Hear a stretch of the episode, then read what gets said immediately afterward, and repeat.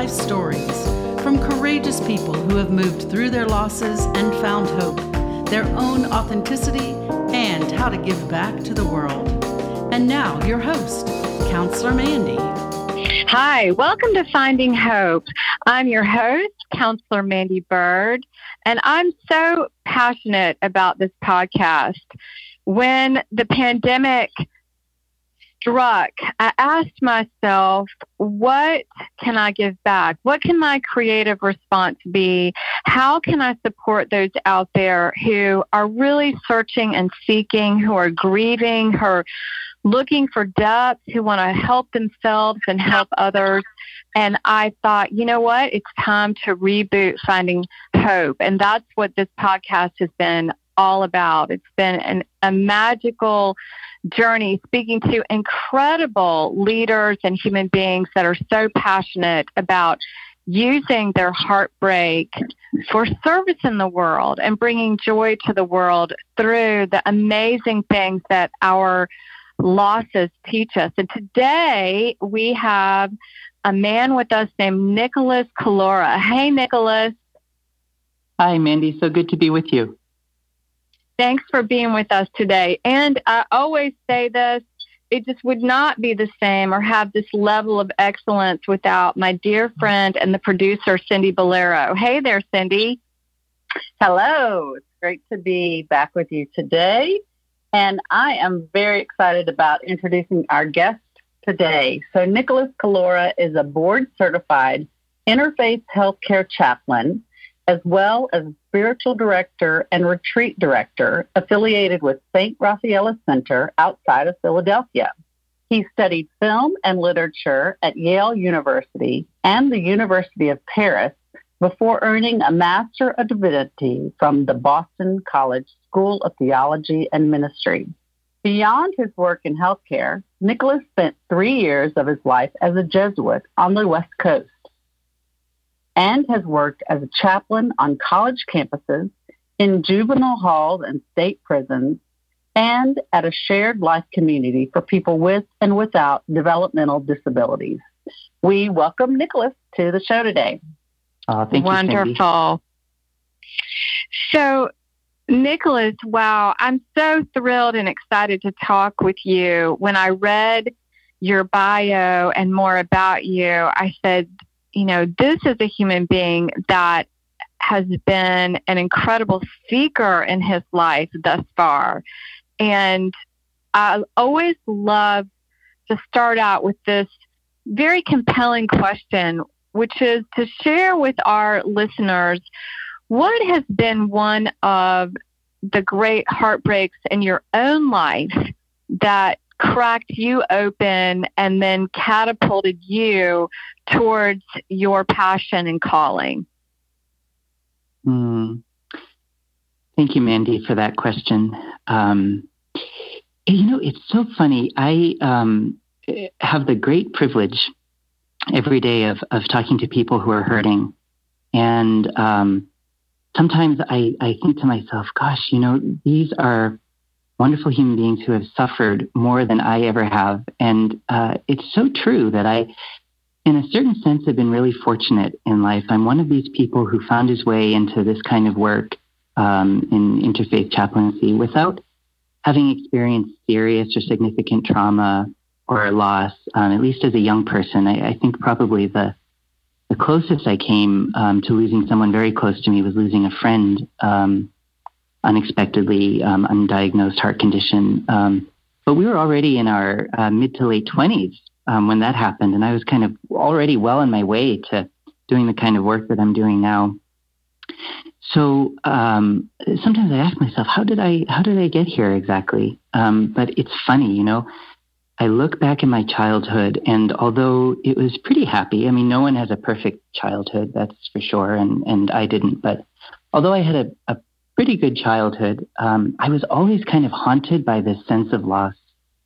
And I would be hard pressed to tell you what it was that I felt like I'd lost when I was five or six years old. But um, I always had this nostalgia for something since my earliest years, and um, I, I, appreciate your um, seeing me, Mandy, as a as a seeker. Um, that's definitely true. I, I, think from from early childhood, I always had the sense that there was something um, on the other side of the horizon, um, kind of something on that the veil is very thin between this world and the next, as the Irish mm, like to say. Mm-hmm. Um, and so I was always seeking whatever that might be. And out of that, I think came some of my gifts um, in terms of curiosity about people's lives and the ability to accompany people.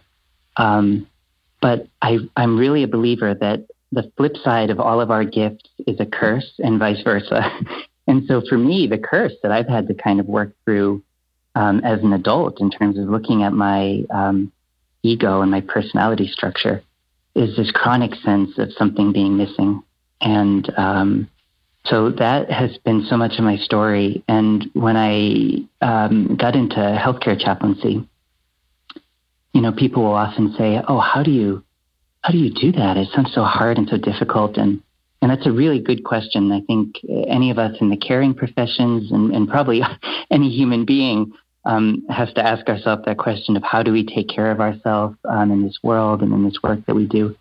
But I'll admit that there's always a part of me that thinks, gosh, you know, it doesn't it just seem natural to be asking the great questions of the meaning of life or the meaning of suffering? Um, because ever since I was a kid, I was one of these, I guess, weird kids who is just asking those questions. And so, in a way, when I'm when I'm working with people in a healthcare setting who are suffering, um, I kind of feel like I found my people. Like these are the ones who are also asking questions about um, what life is all about. And so that's kind of how I came uh, into my work. And, and like I said, it's it's brought gifts and challenges for me as an individual on this search for happiness that we're all on. Um, but but that's kind of the the broad outline of my story. Well, Nicholas, as a fellow practitioner, I really relate to what you're saying and resonate a lot with what you're saying around asking those very big existential questions as a child around um, you know what is life about and the meaning of life and meaning of suffering and that um, that that really um, pushed you towards the path that you're on um, it sounds like that um, you really connect with those that are hurting. Like you're you're able to um, the way that I think about it is, you know, climb down in the valley with them, and mm. um, and you know that's you know that's a part of how I see my work is that you know I think about the twenty third Psalm, and you know it's like though I walk through you know the valley of the shadow of death, I just I imagine that my work as a psychotherapist is the way that I really see it is it's a very shamanic how I do my work and that I, I it's like I join hands with people through portions of their journey walking through the valley and I really hmm. hear that that's how you approach your work um, because there is something when when you're a depth seeker and you're asking these great great questions there's something so holy about working with people um, in a healthcare setting that are um, you know supporting the loved ones of those are di- of dying um, uh, working with people that are suffering having this sense that you have found your tribe i really relate to that around um, around bonding and connecting with people around what really matters. And that's what mm-hmm. I hear that you're really doing in your work. Mm-hmm. Mm. Thank you for that, Mandy. You know, um, what you just said reminded me of a story. Um, maybe I can tell this story and then use it as a little springboard too for something that's been meaningful to me. Um, I was uh, in the medical ICU uh, one day as a hospital chaplain, and I was called to visit a patient who um, had been intubated uh, for a long period of time and was really unable to speak. And she was just kind of waking up when I went in to see her. And um, I didn't know anything about her other than that she um, had nodded her head yes when they said, Would you like to talk to the chaplain?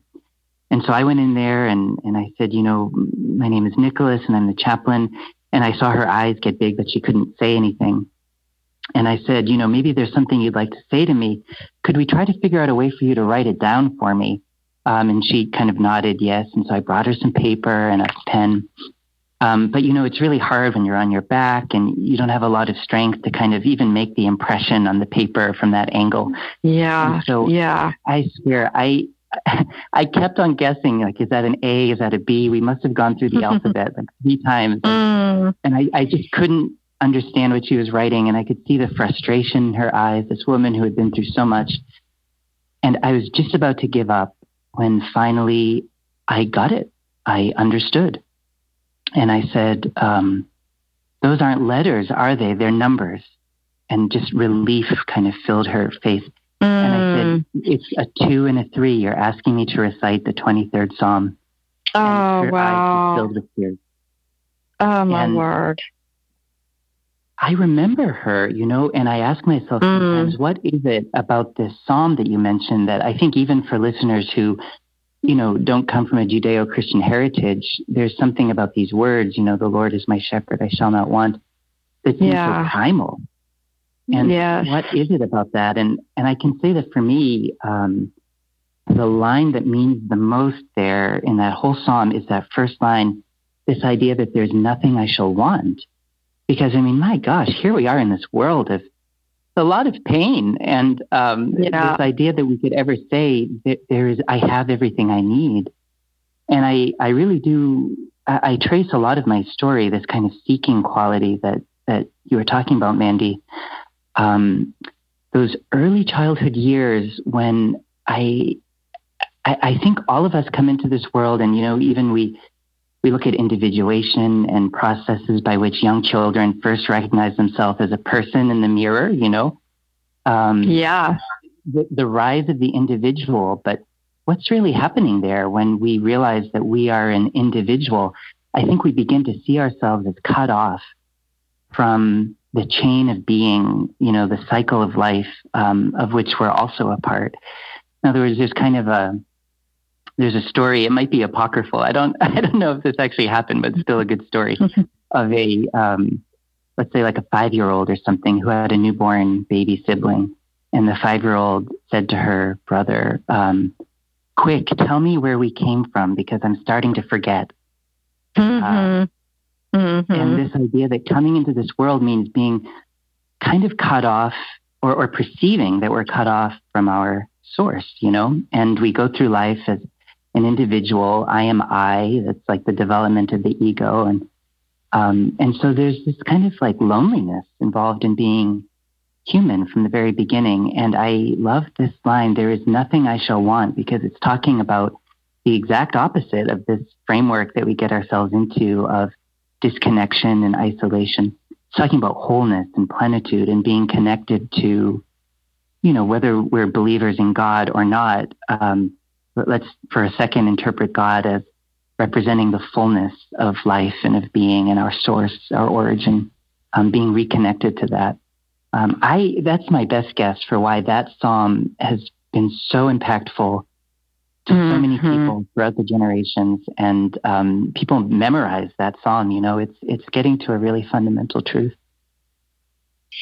Absolutely. I think that we, um, I resonate a lot with what you're saying around um, the journey for us as human beings is uh, the way I think about it is coming back home to our authentic being coming back Mm. home to our true authentic nature and that and that is a journey that in childhood for many of us we we have the luxury of the purity for a brief time of knowing our authentic nature and um, and then through you know through the circumstances of what happens in our world and in our culture and our families of origin that um, that we often lose aspects of our authenticity and that we are um, all seeking that. And a part of what we're seeking when we're seeking our own authentic nature is feeling connected to those around us and to something larger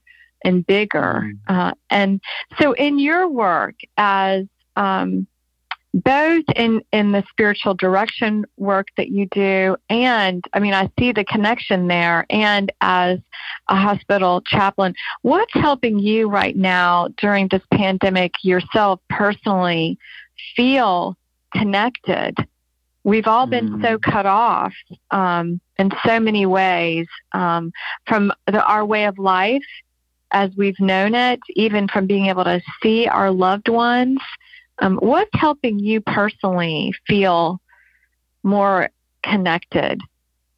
Mm, absolutely.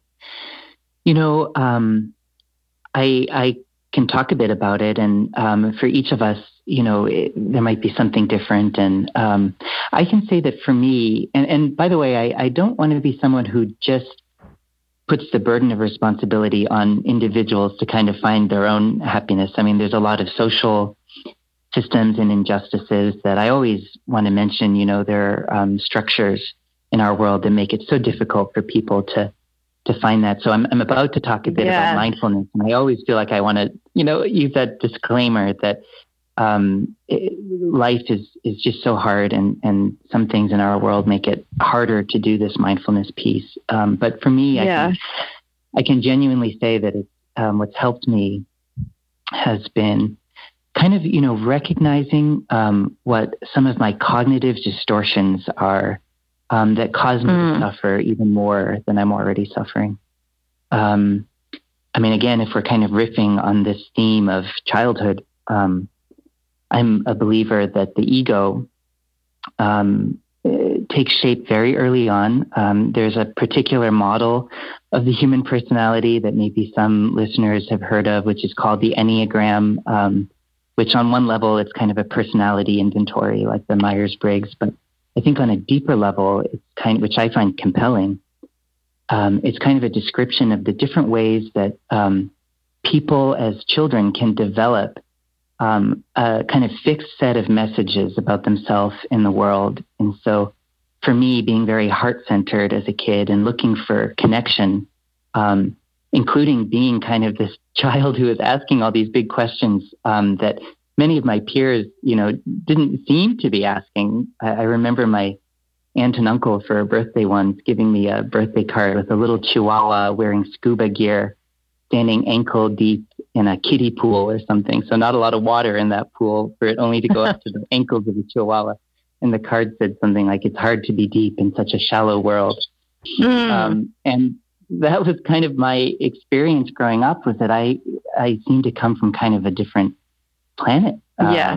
Yeah. And, and I felt my difference from others. And but that you know kind of gets ingrained as personality and all the things that I thought were my gifts, like this ability to kind of, you know, think deeply about things. Like I said, they also contained a curse because I was, you know, getting this self fulfilling prophecy that I was always going to be a little bit different from people and that there was always going to be something missing for me. So, so through a tool like the Enneagram um, and, and with good guidance uh, with a teacher who works with this model, I was able to kind of see, okay, the things that seem most important to my personality and that I cling to because it seems like so authentically me um, is actually kind of self limiting too. And um, being mindful of those distortions of when I look at a situation, like the pandemic or something, hearing that voice in my head that says, ah, like another, uh, uh, here's another disconnection from people. I, I'll always be adrift from other people or cut off from other people. But then being able to hear that voice and say, well, is that true? Could I actually be more than what I've seen myself as for my whole life? Could I actually be a person who, um, who is connected and whether that's um, you know being a little bit more social than maybe I'm used to being, or just kind of instead of seeing what's missing, going back and back and back to this practice of gratitude and saying, you know, I have this job that actually brings me into connection with people on a deep and intimate level every day, and it's meaningful. Um, in addition to having a roof over my head and so on. I mean, gratitude just kind of thrown out there can be like a toxic positivity kind of thing. Like what, you know, tell someone who's grateful. That doesn't really work. But, but for me, right. Um, adding it to a mindfulness practice about what are the cognitive distortions that are such a part of my personality that just cause me to suffer more than I need to um, has really helped me quite a lot. I appreciate you sharing some of what are the tools with our listeners that have meant a lot to you and your own self-discovery.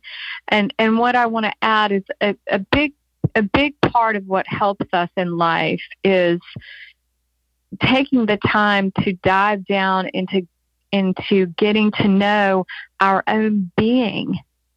Knowing our own authentic being is essential for our own happiness, for for being able to have more satisfaction in our lives. And it, it inevitably takes us to uh, where we want to bring our gifts to the world. Inevitably, it always mm. does.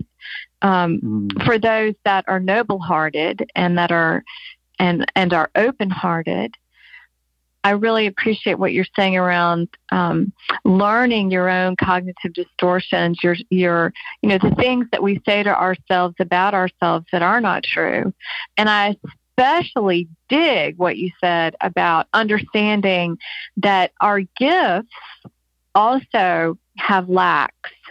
They mm-hmm. definitely mm-hmm. do, and um, and and for me, what I have um, so enjoyed. For you, it's been the Enneagram. For me, I have um, dove down into studying and learning about archetypes. And it's another mm. way to talk about our personality and about our nature and to learn about the gifts of each of our archetypes and the lacks. And the point of all this for our listeners is how valuable it is to take the time as you're searching and seeking to use tools to discover who you are and to seek out when you need support. Um, because truly, the more we know about our own authenticity, the more peace we have, the more joy we have, and the more we're able to access and utilize our gifts. And that's why that's why we're here, right? Is to use our gifts to give back, to help to help our aching world. Um, so, so for you, it sounds like you have taken your personal journey um, really seriously, and um, and using your gifts um, to give back. What what would you say that um, brings you a lot of big joy in your work? Mm, yeah. You know something, I, I am just um, bowled over. It's often I, don't know if you've found this, Mandy. Um, sometimes it's the people that you think you're helping the least who turn out to be the most grateful. and that um, that floors me. Um, but I just have such a privilege of working with people who um, who are so grateful, not because I'm so great, but because they have this gratitude um, in them, and they teach me a lot about gratitude too. So I, I think um, seeing that in people brings me a lot of joy. And um, also, you know, there's moments with patients when when we just find find ourselves laughing. And that's one of the pieces where, okay, you know, here I am, the serious searcher or whatever. Um, my mind doesn't immediately go to humor. so that's one thing right. I've learned to be a little more open with that. And um, some of my patients just have such a wonderful sense of humor, and we just laugh at the absurdity of everything. Um, mm-hmm. maybe it starts with gallows humor, um, but we find ways, um, and uh, those are often unexpected moments in my day. Um, you know, it's not a laugh fest doing the work that I do. Um, sure. But when we can find ourselves laughing, it's it's just such a wonderful reminder um, that this is part of being human too. Isn't it beautiful the the paradoxical ways that the human spirit shows up? And that mm. makes a lot of sense to me that um, I mean, we, we, we have to have the other side. I mean, we're, when, when you're standing in that much suffering and that much loss, you know, we need joy to show up and companion. Um, and I can imagine that those moments are deeply rich and mm-hmm. um, just uh, you know touch you to your to your toes You know, that's mm. really beautiful. Well, you know, as as we're coming to a close, I want to give you the opportunity to share um, about your spiritual direction work and and what that means to you. I would love for our listeners to know more about that um, and to hear what you offer. Thank you, Mandy. Yeah, I'd be happy to. Um, the best, you know, spiritual direction isn't therapy, and I'm not a therapist, but the best um, analogy I heard for spiritual direction is, you know, we can imagine that we're walking down a long hallway with windows to one side, and light is streaming through these windows into pools on the floor that we're walking through.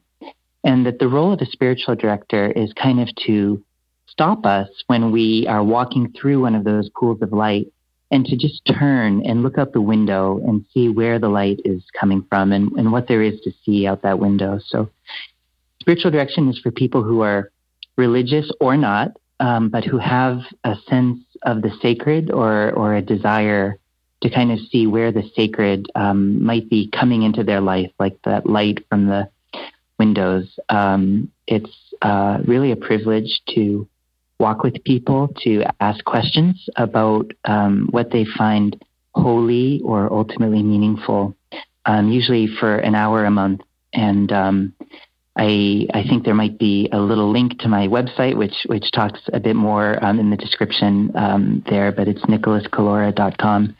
And for anyone who'd like to explore, whether with me or, or to find a referral to someone else, um, whether spiritual direction might be right for them, and um, I also another great privilege of my life is is giving retreats on various themes from psycho spiritual integration to grief, forgiveness, um, various you know spiritual topics that I could speak about. And and as we're all you know crossing our fingers and and remaining hopeful that there's some good that's happening in the world around the vaccines and so on, and that at some point we might be able to look forward to things like this opening up again um, if anyone would like to either arrange for their own community, um, be it a virtual um, retreat or workshop, or um, when things open up, uh, the chance to organize something in person or to be added to my own mailing list for offerings that I'll be able to offer in person. Um, it'd just be a delight to, to hear from anyone who's on the spiritual path and looking for that kind of connection.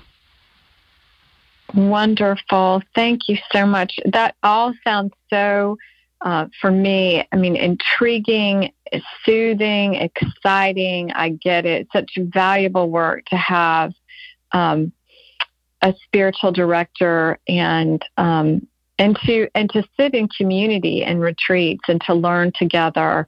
Um, those have been some of the most enriching times in my own growth journey um, that I've been so devoted to, and so I'm so happy that you're using your gifts this way to give back and to support others as they are searching and seeking. Thank you so much for being with us today. I have just loved speaking with you, and we will. Um, oh, look so forward to remaining in touch with you. What great work you're doing in the world, and um, take good care of yourself. Uh, we know that um, the work you're doing is such a blessing, and it's also heavy. Um, so I just want to remind you one one helper to another to make sure you're taking good care of your own spirit. Oh, Thank you so much, Mandy. Thank you for the work that you do, you and Cindy, and um, all of your listeners who are doing this inner work for ourselves and, and for others. Um, such a privilege to be talking to all of you and to be among you. Thank you. Once again, guys, remember that you can find and follow me on Instagram at Counselor Mandy. You can find me on Facebook at Mandy McMullen Bird. And please take the time, if you want, to stop and review this episode. We love your feedback, and we look forward to being with you next time on Finding Hope. Finding Hope.